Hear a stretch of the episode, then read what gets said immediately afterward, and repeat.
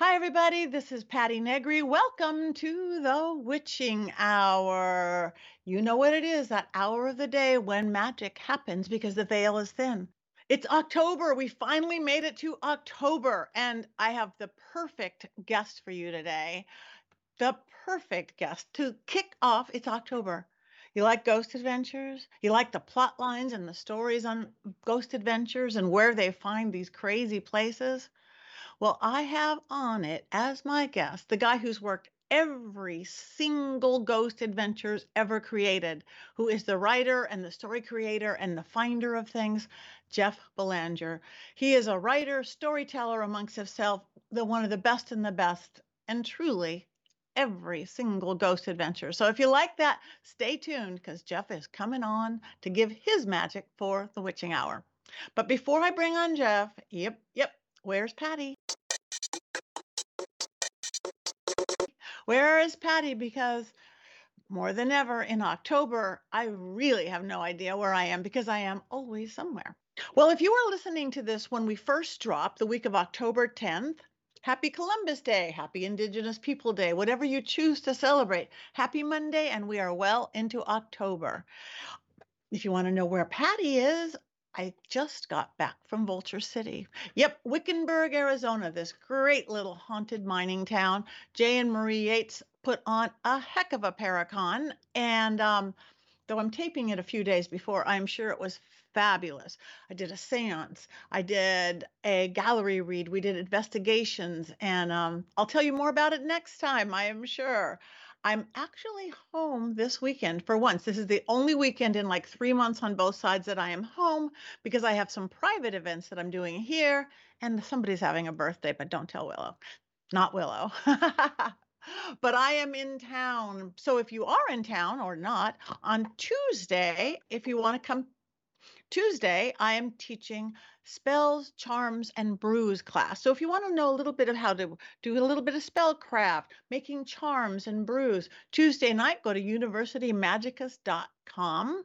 Lots of other trips coming up, even though I'm home this week. Next week, I am going to be at the Dark Water Paracon up in upstate New York in Plattsville, New York. I don't even know where that is, but I rarely do. So I'm going, Frankie Frank's putting on a first time ever upstate New York Dark Water Paracon. So if you're in there, come see me, come see us. It's going to be fun. Be there at the first. Then, of course, I am headed for New Orleans for the New Orleans Vampire Ball. It's gonna I'm gonna be there Thursday through Monday. AMC, the new interview with a vampire, is now the sponsor of the show. Yeah, big time. So we have interview of the vampire and Father Sebastian's endless night vampire ball. So we're going to be doing the witches ball on Friday and the vampire ball on Saturday, and it's this is huge, kind of. This is really huge. AMC above our name or with our name or sharing our name. So, anyway, I'm really excited about that. Then I'm jumping on another plane and heading to Massachusetts for the Massachusetts Paracon. And um, one more trip in early November, and then I'm going to sit home for a minute and a half. But please join me. If you don't know where any of these things are. Like I don't. It's on my website, it's on all my social media. Like me, follow me, do all that. But that's enough for one day. How about that?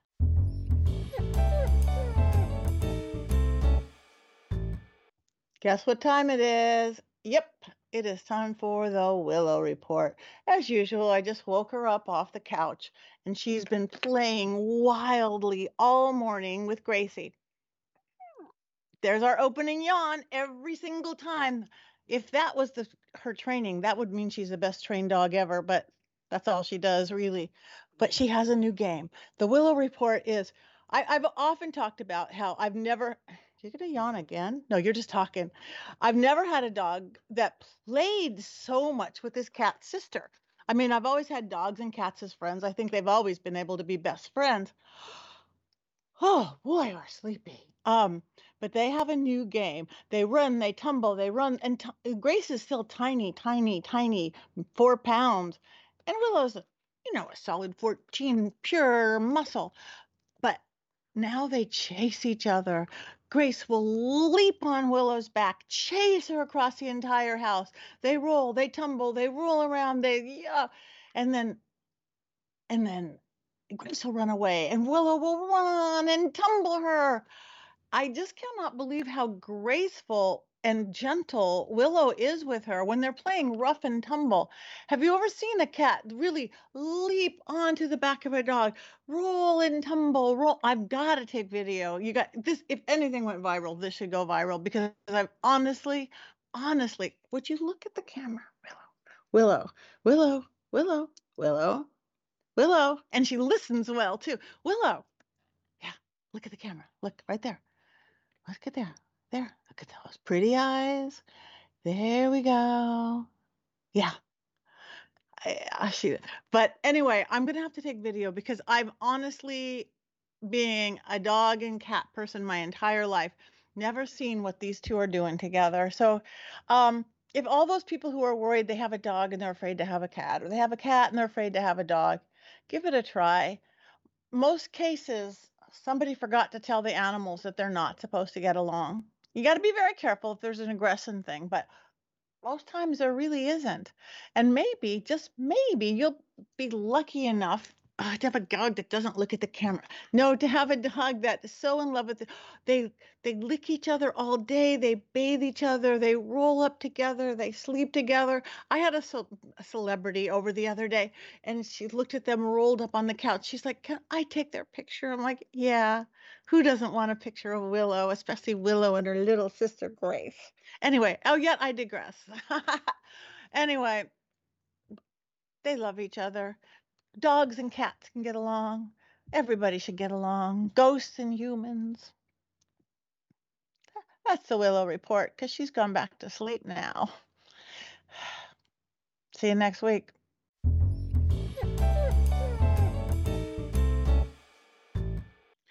Okay, everybody, for this week's magic or spell crafting, guess what we're going to do? It's October, right?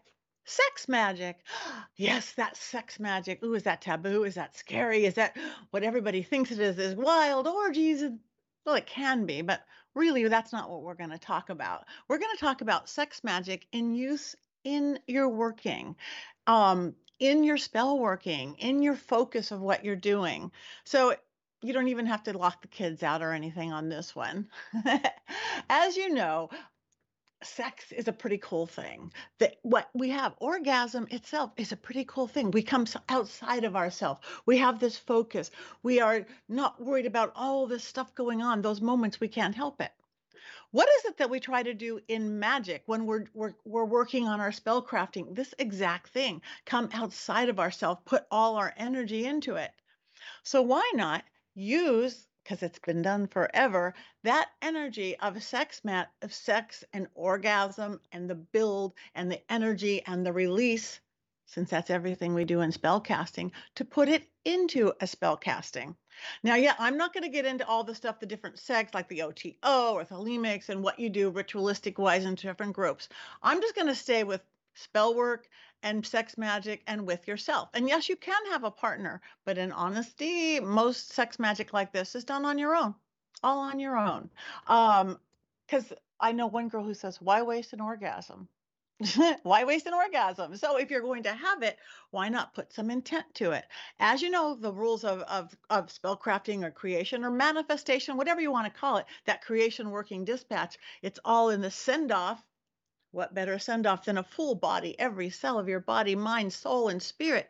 Some people say that's where you touch God or gods or divinity itself. Some people that say that is the purest spot. So whatever that is, why not use it? So say you want to do, uh, say a, some, a love spell, bring a lover into your life or a new job or something like that. Set up, you could do, again, you're home, you're alone, you're by yourself, and do whatever you would do for your regular setting up, you're lighting some candles, you're creating your sacred space, but then maybe you want to go in your bedroom with yourself. So focus what your intent is, what you want to do. Now, honestly, in sex magic isn't all about orgasm. When you get into like the, the couple thing or the group thing, sometimes it's not about the orgasm, it's about the get build. But we're going to talk basic spell casting. Use that energy for magic. So you're by yourself in your room. You're safe. You're comfortable. Um, you may have your toys, your adult toys. And actually, there is a company that's called, and I'm not advertising for them. I don't get money from them. It's called Chakrubs, C H A K R U B S. You know how we like crystals and things? Well, they make literal sex toys out of amethyst, rose quartz, quartz crystal. And their claim, again, I don't know, their claim is that just like we work crystals for different things, it can work into a sexual sex toy of things. So if you're interested, check them out. They have lots of stuff. But say you're doing whatever you're doing, toys or no toys, working with that intent. Keep that intent clear as you are pleasuring yourself, as you are getting there. And then on that very last throes of passion, hold on, hold on, hold on. Send your wish up into the heavens. Send your wish if you're working with deity. Send your wish into where you are going. And guess what? You've added probably the most powerful energy, spell casting focus to any spells you've ever done. Because again, it's this magical thing that our bodies do, our human bodies do. And um, you could create it lots of different ways, but there's nothing quite like that release of sexual pleasure. So I didn't get all graphic with or anything, but just remember this is a part of our beautiful human body. You guys who are spell workers, there's lots of stuff written on it. There's goofy stuff written, there's sexy stuff written on it. But take this, but you are sacred. As I always say, you are your very best tool. You, you're giving, you're receiving who you are over all the tools we use. You are your best tool. And what you do with your energy, with your heart, with your soul, with your genitals is the best tool you've got. So add a little sexy to your next spell casting. Let me know how it goes. Not the details. Well, only if it's private. Sex magic. Magic is everywhere. You just got to do it behind closed doors sometimes. I have some very special magic for you today. I have adventurer, author, podcaster, and storyteller Jeff Belanger. You might know him from all sorts of things. He is an award winning author, head writer for Ghost Adventures television series, Emmy nominated host, writer, and producer of New England Legends. And he founded Ghost Village, one of the first paranormal sites on the internet, with so many to follow. So, welcome, Jeff. Thanks for coming on. Hey, Patti, good to see you again. Great to see you. It's been a whole week or something like that, week and a half. That's been about it. Yeah. Um, yeah, since um, Michigan Paracon, we were both there together, um, up way up, up, up, up, upper Michigan, with yeah, lots of little UP. planes to get there. The yeah, UP, the UP, the UP, the Upper the UP, Peninsula. Yeah, Upper Peninsula, in the middle of nowhere. I, I, as a rule, don't know where I am most weeks, most days on on travel because I kind of skipped those classes in geography. But I really had no idea where we were there. When they wanted to to get off the plane, I would have never got there. yeah, no, that's it's uh it's um, an amazing place, uh, the Upper Peninsula. It's um, you, you know what's funny is that they call people from the Upper Peninsula Yoopers, UP, uppers, Yoopers. you know, Yoopers, and um, and they're right on the border with Canada. You're literally a river away from being in Canada, and uh, they call people that live below the the Mackinac Bridge, which is the main part of Michigan that everybody knows. Uh, they call those people people who live below the bridge. They call them trolls. So if you want to talk like a local, You've got Yoopers and Trolls. Do the trolls embrace the troll name or not so much? Probably not. I think that's a one way sort of thing. Like one way sort of thing. The they may have their trolls. yeah. They may have their own uh, thing. Yeah. Um, we met originally via uh, on the phone, I think, from Ghost Adventures. And what I just learned too is I know that you are the head writer and researcher for Ghost Adventures, but then you've done every single one all of them. That since is kind ep- of huge. Yeah, since episode one. Yeah, no, and and some of the spin-off shows like Aftershocks and Paranormal Challenge and um, all of that. Yeah, it's it's hundreds and hundreds of episodes that we've worked on now. It's fun. It was supposed to just be eight episodes. Um, Zak Zak called me way back in 2008, and at that point they had just done the documentary that aired on Sci-Fi. I, I didn't work on that. That was that was before me and he said, "Hey, we just got a series on the Travel Channel. It's going to be eight episodes. That's it. and we need someone. You know, you, you've written books about haunted places all over. You've got your website. You this is what you do. Uh, and I thought, well, that'll be fun. I've never worked in the medium of television, so I've done this for everything else. And so it was uh, eight episodes, and I helped find the locations and all the people that come on and share their stories and all the historical research, kind of like the setup of why we're there. And it was really cool to be part of something and watch it, you know, to, because what people don't realize is that a brand new television show, like you've got to figure out what the beats are and stuff. Like, what's it going to look like? How is it going to go? uh, something that's episodic has to feel familiar but but unique in its own thing. And so it was really cool to be part of that. And then it aired and i'm like well that was fun. On to the next project. And then the travel channel called and said hey we have a hit. How fast can we get back to work? And we all said i guess tomorrow and uh, that was our last day off was 2008 i believe oh and then covid thank you covid oh, for, for a little oh, bit of little for a few few weeks off but that's about it but that's about it. So how is it again? That's 14 years ish, 25 ish seasons. I can't even keep count. Is it hard to keep that fresh? I mean, because you have it, it changes off with the one kind of theme and it's haunted things. How creative do you have to get in thinking of of places and plot lines?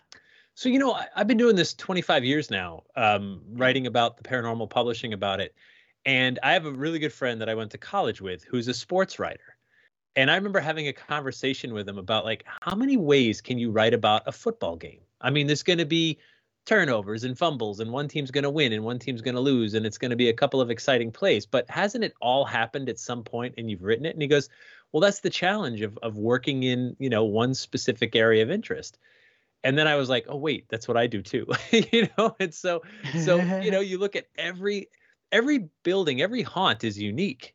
And yeah. when you when you approach a, a new story like that, um, I, I, remember early in the early in the seasons, like way back when, uh, we were doing a place called um, um, oh god, Pennhurst, Pennhurst Asylum, right outside of Philadelphia. Mm-hmm. And I was like, oh, an abandoned asylum. I know what to do. This is like all the others.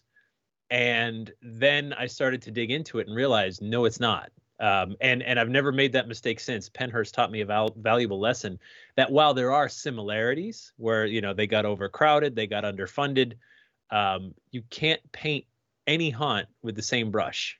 You know, everyone is a unique place with unique people that came and went, and uh, and when you realize that, it's actually quite comforting because you'll never run out of stories ever, right? That will never there will never be all of them. Um, so when you when I from my perspective I'm always looking like what's a new angle we can take on this haunt? What's something we haven't looked at before? Whether it's uh, the history of the land or uh, a side avenue on, on one of the people who may have had something going on with them, or or can we bring in a psychic medium like yourself, Patti? You know, like what what can we do yeah. to to serve this story, which is different than every other one we've ever done? Uh, and that's that's the challenge of it, and that's sort of like that's fun after all these years. To I, I look at each one like, okay, this is the first one, let's do it. That's awesome. Awesome. And you do it very well. Again, it keeps going. So that means you're doing something right. Eh, you know um, what it is um, too, though? I think like it's such a team of people and we all know what to expect of each other. Um, and so that helps a lot. You know, we, we've we've sort of kind of got it down. I know what Zak needs. Um, I know what the the producers need, and uh, it's just been a it's a really great team to work with. And and all of us are just amazed. Like, wow, 14 years and still going. Yeah. Well, that's what I've noticed on episodes I've done. I come from a background of like um kamikaze theater, like small theater where everybody does everything and you're a team player and it's this and that and and that's what I come from. And so with Chris walking onto your show, even a well established by that time show, it's Aaron, pick up that light. You do that. It's like, oh, everybody, oh, it's a team. It's a real team, not like so many like episodic shows and dramatic shows. I don't touch that. I touch the plastic pieces, not the popper pieces. Like, okay, you know, can you fix my button? No, okay. You know, it's it's a whole different world, and it reminds me of of the goofy world I kind of came up in, and and that's kudos on that. Yeah, it's it's been a it's been a really great adventure. It's only weird like when uh, I'm giving a talk somewhere and some younger person will be like, "I've been watching Ghost Adventures since I was a kid." and I'm like, since before I was born, right? I did. I was like, oh man, that I'm suddenly I feel old, but uh, it's been great. Yeah, and it's allowed me to do so many other great projects. You know what I mean? Like, so you know, Ghost Adventures allows me to continue to write books, and it allows me to do my own podcast and um, all the other great projects that I do. And um, I'm, at any given time, I'm juggling five or six things in the air.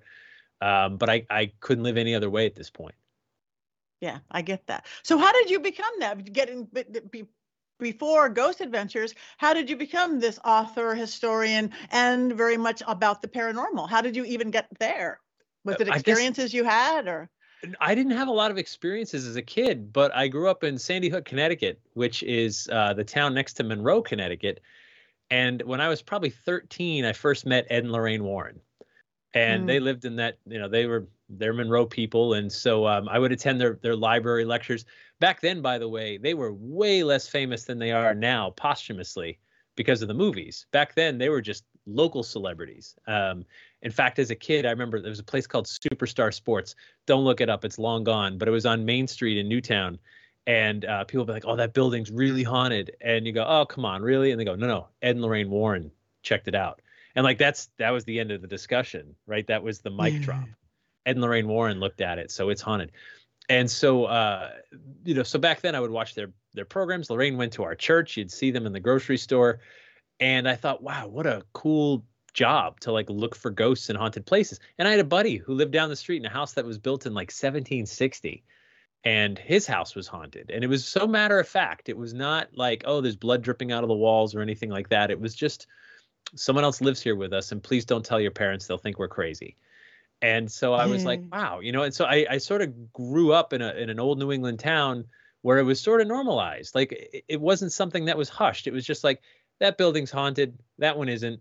Whatever. You know what time's lunch? And uh and so as i got older and i wanted to be a writer and working for newspapers and magazines around october you go looking for ghost stories and that's how it all started. I mean, I, I would do these feature stories, and then I, I, started my website, Ghost Village, in 1999, which is crazy because that was 23 wow. years ago.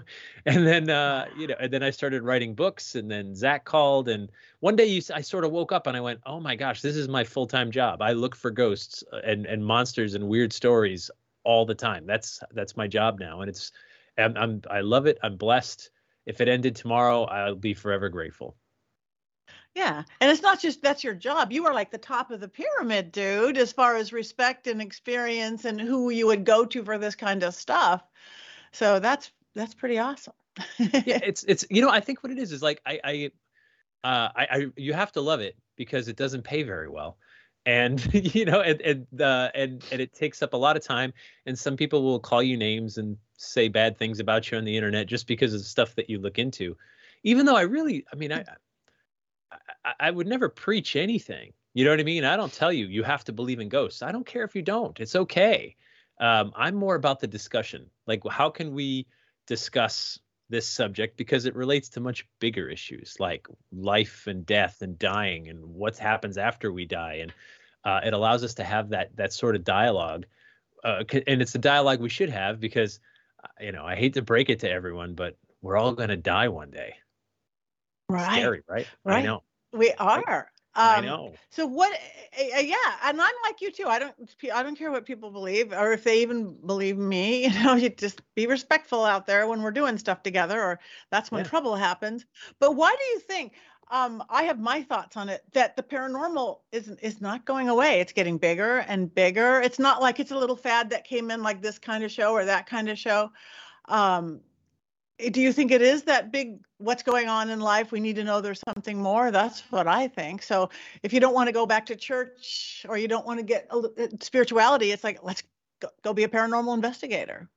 Yeah so um, if you look back historically uh, starting with the spiritualist movement in 1848 with the fox sisters um, and, and the spiritualist movement is so closely tied to ghost hunting and paranormal uh, that's that's the that's the the flower that grew into. I mean, obviously there was stuff before that. There was you know people doing weird things before, but that's a line in the sand historically, because they were the you know the Sylvia Brownes and James Van Praaghs and the the Patti Negris of their day, right? Like they they took it on the road and said doing mediumship. And I really believe that spiritualism, the idea that you go to a person to talk to a spirit, someone who's passed on, may have died off if not for the US Civil War uh, in the 1860s, because you had really? so many people dying untimely deaths. Uh, and folks wanted answers. I mean, you know, you go to your minister who says, "Well, just pray on it."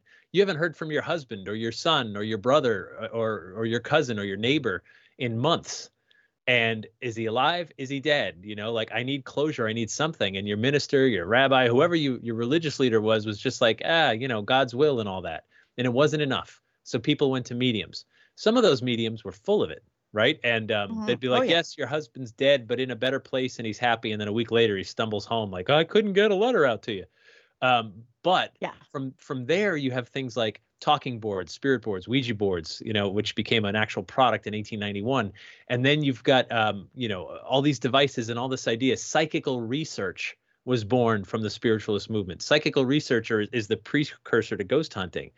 And yeah. so whenever there's turmoil in the world, uh, the Civil War, World War One, World War Two, Vietnam, like interest in this stuff really spikes. It never goes to zero. It's never nothing, but it spikes uh, Ouija board sales go up, psychic mediums get contacted more. Since really, I mean, I think the next line in the sand we can point to is 9 11. We've been in a, a, spiral of turmoil, you know, like uh, not constant, but of course things have been rough. And we're bombarded with so much information that I think we kind of want to turn back to something primal, right? Something inside of us that's not fed to us, the answers we seek for ourselves and I think that's why the, the subject's gotten so so popular since 2001 2004 when ghost hunters went on you know went on the air and and really started to normalize ghost hunting. Uh, and from there you have you know 787 other paranormal investigation shows uh, that have been born. Some have come and gone and some are still around. Yeah. Yeah. I started my own little mini network that's all paraflix. It's all paranormal. It's it's crazy and we're just doing great. It's people want it. So, and you just, I, believe the exact same thing you just stated. It's so much better. um, I want to congratulate you on the Shock Doc show. I watch. I don't watch much TV. Don't tell anybody. But I find I watched your new Shock Docs show last night, and it was an alien one. You are brilliant on that on air in front of the camera. I mean, I know you have your other show, but this was a, a way I hadn't quite seen you yet. So tell us about that. Yeah, so the latest shock doc, I've done seven of them now, and that was the sixth one that's aired. Um, that one was about uh, Whitley Strieber's 1985 uh, alien abduction in upstate New York. And I mean, I'm interested in all weird things, but certainly ghosts have been more my wheelhouse. But they called me, and I said, you know, I've had a UFO experience. I wasn't abducted or anything. I just saw one with my dad. Um, and I lived not too far from where uh, a lot where Whitley was, you know, had that experience. And so, um, and I read Communion when I was much younger. Communion was the book that Whitley wrote about his abduction. And I remember being scared to death. The idea that, uh, you know, ghosts are one thing. You know, you're someplace and you see something and you go, whoa, what was that? And it's profound. But uh, aliens are, are much more literal, right? They're they're right there, and the idea that you could be abducted by someone who's far superior to you with technology or whatever is really frightening and so uh, it was a story that I was I was psyched to dig into, and then go to get to go to Whitley's cabin where he's built a stone circle for him. For Whitley, and it and it wasn't just an alien experience. It was very much like. And by the way, I'm using the word alien. Forgive me. He calls them visitors because he's he's very clear that he does not know where they're from right? Uh, they could be from a dimension nearby. They could be f- us from the future um, he he does not draw a conclusion, which I always respected him for, because he's I don't know. I they didn't say I come from this planet or whatever. Like this, they're just there. And so uh, to be at his cabin, to be at the Stone Circle, and and get to really dig into the story was amazing. And and Whitley was, you know, he told his own story so very well. Um, and and I get it. Some people are not going to believe him. We're used to that. You know, anytime you make a, a bold claim, I saw a ghost, I saw an alien, or whatever there are going to be people that say, I don't believe in that, therefore you're lying, which is rough on people that have had the experience because it's not fair. It's like saying, I've never swam in the Indian Ocean, therefore it doesn't exist. And you say, there's like a billion plus people that live around the Indian Ocean, you know, billion. Uh, and they've swam in it and they know it and they see it every day, but they're liars because you haven't seen it. I mean, it's a very egotistical worldview, right? An, an egocentric way to look at the world is to say, if it doesn't fall into my belief system or life experience, then it can't be real. Um, but Whitley is genuine. His story hasn't really varied over the last, oh God, 40 years, right? Um, wow and so uh, so it was cool to be part of that and and it was a good production company and and i really liked the producer and um, I, I like the way it came out i thought it was it was uh, really neat to be there and to include whitley and, and everything so yeah no i it, i loved it i you know i like you had your adventure spirit into it your expert spirit into it it was all really good um so we have Halloween coming up. Um, we are into October now, or getting there very closely. So, what do you have planned for Halloween? What is your thoughts on Halloween, which is, I think has become the like most popular holiday for almost everybody that I know of? Yeah. Well, so here's the thing: it, Halloween is now the second largest consumer holiday, behind Christmas in the United States. Um, but my friends, don't be satisfied with number two. If we keep at it, right? We can overtake. um, uh, it's funny though. It's it's uh, always been a favorite holiday of mine ever since I was a kid.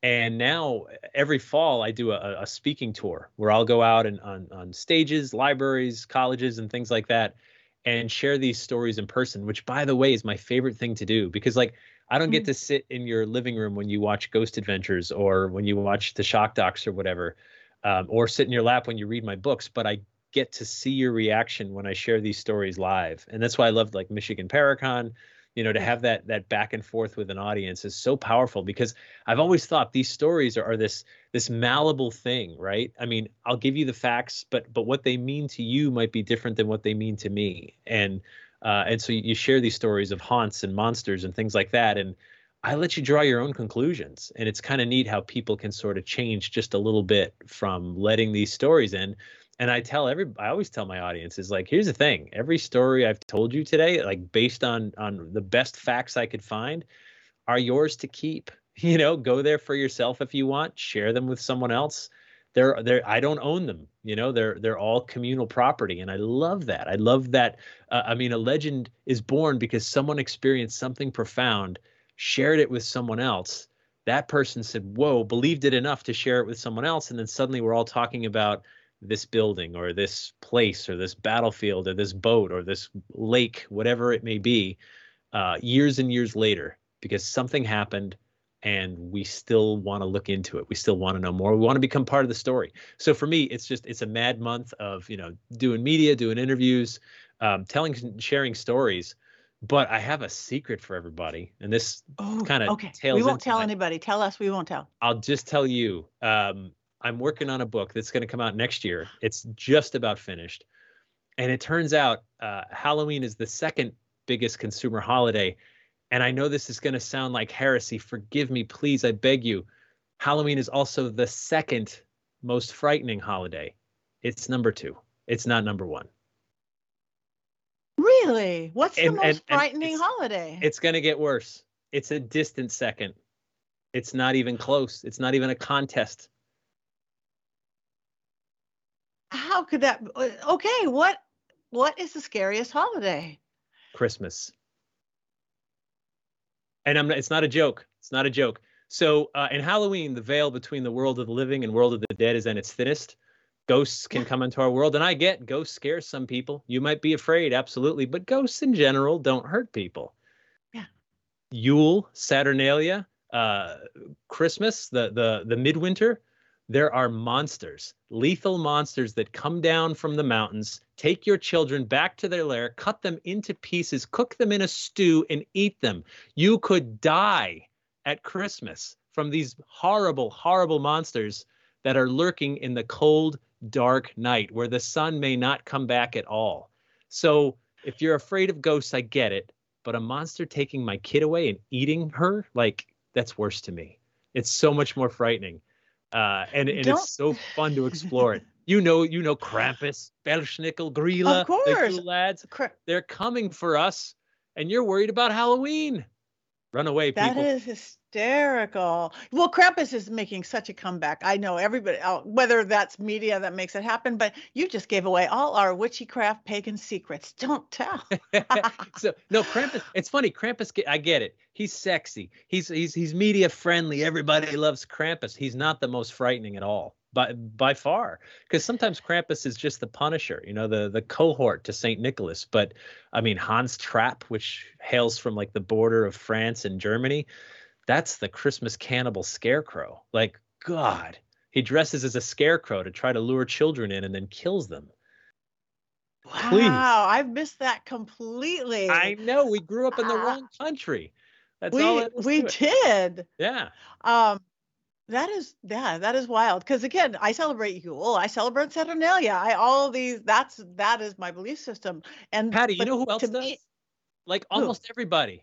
Right, right. When you put a wreath on your front door, it's not. It's not like oh, Jesus in the Bible like hung a wreath over the manger. There's no wreath. Yeah. There's no evergreen. Yeah, you, that's Yule, right? And that's okay. I'm not saying like I'm not calling anybody out. If you want to venerate it and make it about the birth of of you know your religion, have at it. Don't stop. It's all good. But just recognize I, that its its roots are are steeped in a tradition of coming together, uh, misrule sharing drinks and wine and singing songs and giving gifts and turning society on its ear because we're going to settle in for the long, dark, cold, frightening winter and we're going to need each other to get through it. Yeah, that's the pagan wheel of the year. Just like, yeah, and again, they borrowed from all our things like Easter the, the Jesus is, has nothing to do with bunnies and eggs. That's going back to the pagan oh, Ostara. Yeah. Yeah, the, the goddess Esther, share. right? And so, and yeah. I and I love when people are like, you know, think about the bunny and the egg, and I'm like, do you realize what you're doing is teaching your kids about fertility? right which is good like i get it it's a nice safe way to do it i'm i'm totally on board but that's really what it comes from It's just like you know the bunny and bunny is the most prolific right breeder and then the egg represents the, the new life and it's spring and all that stuff. It's all good but uh, but it's uh, it's been adopted. And and i love when you sort of pick apart how we got to here because that's what i do like with a haunting right? You say why is this building haunted? The only way to answer that is to go back in time and sort of backfill. Who lived here? Who built this place? Who died here? What events took place that would lead to that? And so everything has a backstory. Easter has a backstory. Christmas has a backstory. Halloween has a backstory Halloween, right? Total American invention uh, during the the Depression, and, and kids are getting unruly, so we invent trick or treat. Uh, based on really old old ways. Samhain, of course. You know, Samhain. And, it's yeah. You, didn't you put on the masks to not scare the ghosts because the veil is thin and the bad ghosts? And they would cut out. They didn't have pumpkins. Didn't they have like turnips or something? Turnips, yeah. Across the pond to to to scare away the bad spirits. Yeah. Yeah, it's it's it. so so many great stories. You know, um, yeah, the the, the turnip, the, the jack o' lantern was my favorite. You know, it, it got Christianized where where Jack scared a the devil up into a tree one day, and carved a cross in the base of the tree and told the devil, you know, stop tormenting me, stop following me around, you, you're you're ruining my life. And so the devil's trapped, and so he strikes a deal with Jack and says, if you let me out of the tree, I'll leave you alone for all of eternity. And so Jack agrees, and the devil comes out of the tree, and they go out their merry ways. But when Jack dies, he can't go to heaven because he's a bad guy, and he can't go to hell because of his deal with the devil. And the devil, they say, took pity on Jack and gave him gave him a glowing ember from hell to light his way through eternal darkness. And Jack carved up a turnip and put that ember inside, and it became the Jack o' Lantern. And when the Irish came over here to America, there were not many turnips, but there were plenty of pumpkins and we've sort of continued that tradition ever since. I did not know that story. That is brilliant. The Jack O' Lantern. Ah, wow, that is so great. Um, oh, I could talk to you for days and days and days, but I can't talk to you for days and days and days. So tell anybody um, what you can have coming up that they can see you on, watch you on, read you on, view you on, listen to you on, and how they can find you. Yeah, thanks. No, I, I, I mean, I'm on Discovery Plus for the shock docs if you're into those uh, those stories, and I love the shock docs because it's a lot more in depth than like a, a, ghost hunting show. It's just, it's like, it's all about story and the history and the eyewitnesses. So I think they've been doing a great job with those, uh, even the ones I'm not a part of. Um, but uh, those are on Discovery Plus. Uh, I have a show called New England Legends. You can watch on Amazon Prime, and it's also a weekly podcast if you like weird stories. Those are wherever you get your podcasts. And then my website, which is just my name, jeffbelanger.com. Uh, you can find out everywhere that I'll be. Um, I'm doing sometimes there are online programs where you can tune in from anywhere. A lot of them are in person. And uh, I'm just grateful that I get to share these stories with people and that I get to connect with awesome folks and, uh, you know, be part of this community that's so weird and wonderful. Uh, and and I don't know about you, Patti, but like when I go anywhere else, uh, like where there's muggles, I don't fit in at all. I don't either. Feel right. I I tried for so long, Jeff. I ran a production. Co- I tried for so long, and it just didn't. And the Muggles, it's like Muggles. We had to find our little world of weird people who are yeah. so much nicer as a rule. yeah, we, we had no we, like we had a, like a neighborhood block party. I'm like I should go, you know, and, and you're just sort of hanging out, and I'm just like. I don't know. I got nothing to say to anybody. I'm not even being rude. I'm just like, I don't know what to do. I'm literally at lost. And then I go to Michigan Paracon and I'm like, ah, my people, right? This is these are my people, and uh, and it's we can always find something weird to talk about, which is just so much more fun for me to connect. So thank you, fellow weirdo, for uh, for connecting. Yeah. Yes, yes. So you guys, best storyteller ever. Check him out, jeffbelanger.com. He has lots of beautiful books from Weird Massachusetts to Our Haunted Life, things nightmares. Oh, I we didn't even get to talk about that nightmare encyclopedia. Yeah, I've got so many copies of Dream Manual, you know, Dream books and Dream. But it's like you have a nightmare one. How how cool is that? yeah, so that was a weird project. Sometimes projects fall out of the sky, and it was years ago. My publisher had called me and said, uh, "We hired an author to write this book about nightmares, and he t- he just vanished. And will you do it?" And I was like, Yes, yes, I will. And uh, the thing about, and I know that sounds weird to some people, but when you're a writer and researcher, like I don't know, I could be if as long as I have an interest in it, I could become mm-hmm. expert at just about anything. You know, you just start to learn, and you go, well, let's dig in. Yeah. And and so that was nightmares, and I got way into like Carl Jung and dream theory and and all that other stuff. And so, uh, you know, we dream every night, even if you don't remember it. But the nightmares are the ones you do remember. And I always feel like if nothing else, a dream at its most base level is you communicating with you. And so a dream is a message, any dream. And if you keep a journal of it or whatever, you can start to decipher those messages from you to you. A nightmare is a message you're just not getting. It's an important message and and the the dream is always metaphor. It would be wonderful if our dreams could say you know jeff you've been eating way too much sugar lately. Maybe cut that back a little you know but it doesn't work that way. You you get chased by a monster in a grocery store and you try to figure that out. So i i love the way that um, we can interpret uh, dreams to to live a better life our own dreams. Because if a yeah. message is coming from you from within like what's a more important message than that? You know nothing right? Like that's Nothing. that's you communicating with you. And so it was so fun to uh, do this. And I, have given um, i did like a radio tour where i would interpret people's dreams. And i don't and when i say interpret i help you interpret them. You know there's certain imagery that comes up fire and water and and you know houses and teeth falling out. There's certain themes that come up again and again. Uh, but you know if i'm a marine biologist a water dream may be different for me than it is for you right? If i'm a firefighter I might dream about fire differently than you do. So you got to kind of fit it in the nuances. But when you de- decipher your own dreams, it's it's amazing what you can learn about yourself and what's going on in your own space and time. Um, you know, because of that. So I'm just become a big advocate of uh, dream work because I think like we can learn so much about ourselves and become better people. I, I agree wholeheartedly. I need to get that one. So, um, you guys check him out. You guys are going to love my friend, my Jeff Belanger. So, thank you so much for bringing your magic to the witching hour. Thanks, Patti. Ah, bye.